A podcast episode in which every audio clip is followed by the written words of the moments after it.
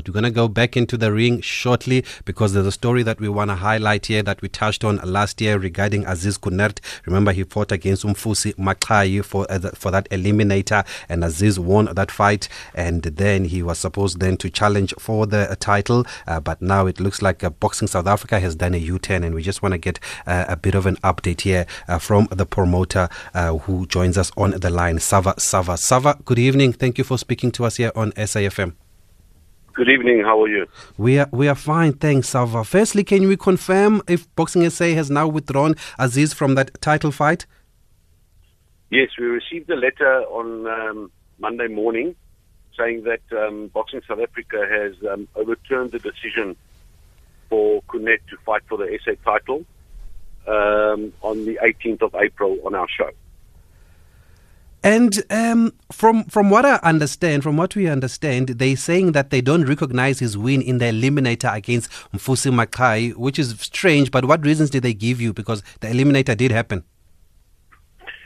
Well, you know, there's certain things that are black and white in boxing and in life. The fight went ahead. Whether they overturned the decision or not, they cannot overturn the win that happened. With that win, Kunert was rated in the position that he's currently rated in. Mm. So, you know, the facts remain that the top two contenders in the division are number 2 and 3, which is Tembani and Kunert, and they should be able to fight for the SA title. There's obviously been objection by Rumble, saying that Asanda should be next in line, which is number 9 with 5 fights. The Cape Town boys are respectively 11-0 and 9-0, and a decision has been overturned. So, in saying that, you know, it is my duty as a promoter of Tembani to protect these boys and guide them as I should constitutionally and morally to the career moves that they should be making. This fight has been made possible with the fight that happened in December, and they should be the number 2 and 3 should be fighting for the SA title. They're the top 2 in the division. As I said before, the one has 11 fights and the other one has 10. Asanda in the ratings is sitting at number 9 with 5 fights, and the pressure is on to have Asanda fight Tembani in Eastern Cape.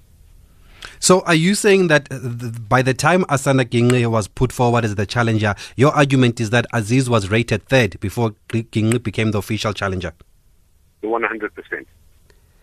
So do they give reasons now why they overturned that fight between Aziz and Mfusi Makai? Is it something that you would be aware of?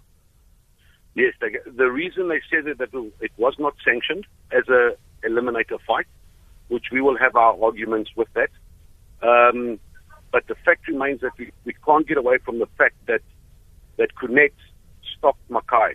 Yeah. That cannot be taken away from Kunert, whether it was sanctioned as a eliminator or not.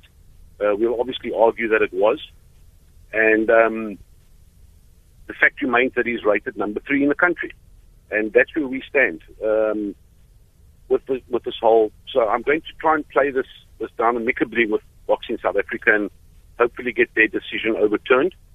And we don't have a problem with Asanda or Rumble, but we believe that his turn must wait as the number 9. The 2 boys should fight, and Asanda can challenge rightfully after that for the SA title. And as Insane Boxing Promotions, I mean, which interest do you represent, or are you just interested because you were going to stage the title fight? I've been promoting Tembani and Mamagatha from amateurs, so my interest is Tembani, 100%. However, I have a great working relationship with Emil Bryce Kemp that has promoted or managed and promoted Kunert. So we have a working relationship with most coaches and managers in the Western Cape. So this fight is not just important for Tembani, it's important for the Western Cape. To have an SA title staged. The last SA title that was staged as a derby in the Western Cape was in 2001. As you know, it's over 19 years ago. And this will be the first one again picked up the first one again since Mzwandile Fana beat Wiseman Gym in 2001. And it's been trying to be taken away from us.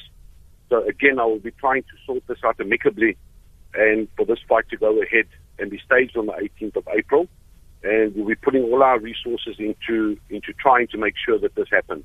We'll try to speak logic and let logic prevail with the boxing board that the decision that they've made on Monday is an incorrect decision, which I'm a firm believer that people make incorrect decisions in life. As long as they can realize that it is wrong and have it overturned, we don't have a problem. I'm willing to sit around the boardroom table and discuss it and negotiate proper terms for this fight to happen. Okay, great. And please keep us updated. We're going to follow this story. But thank you very much, Sava, for being able to speak to us and just give us an update. 100%. Thank you, Sava.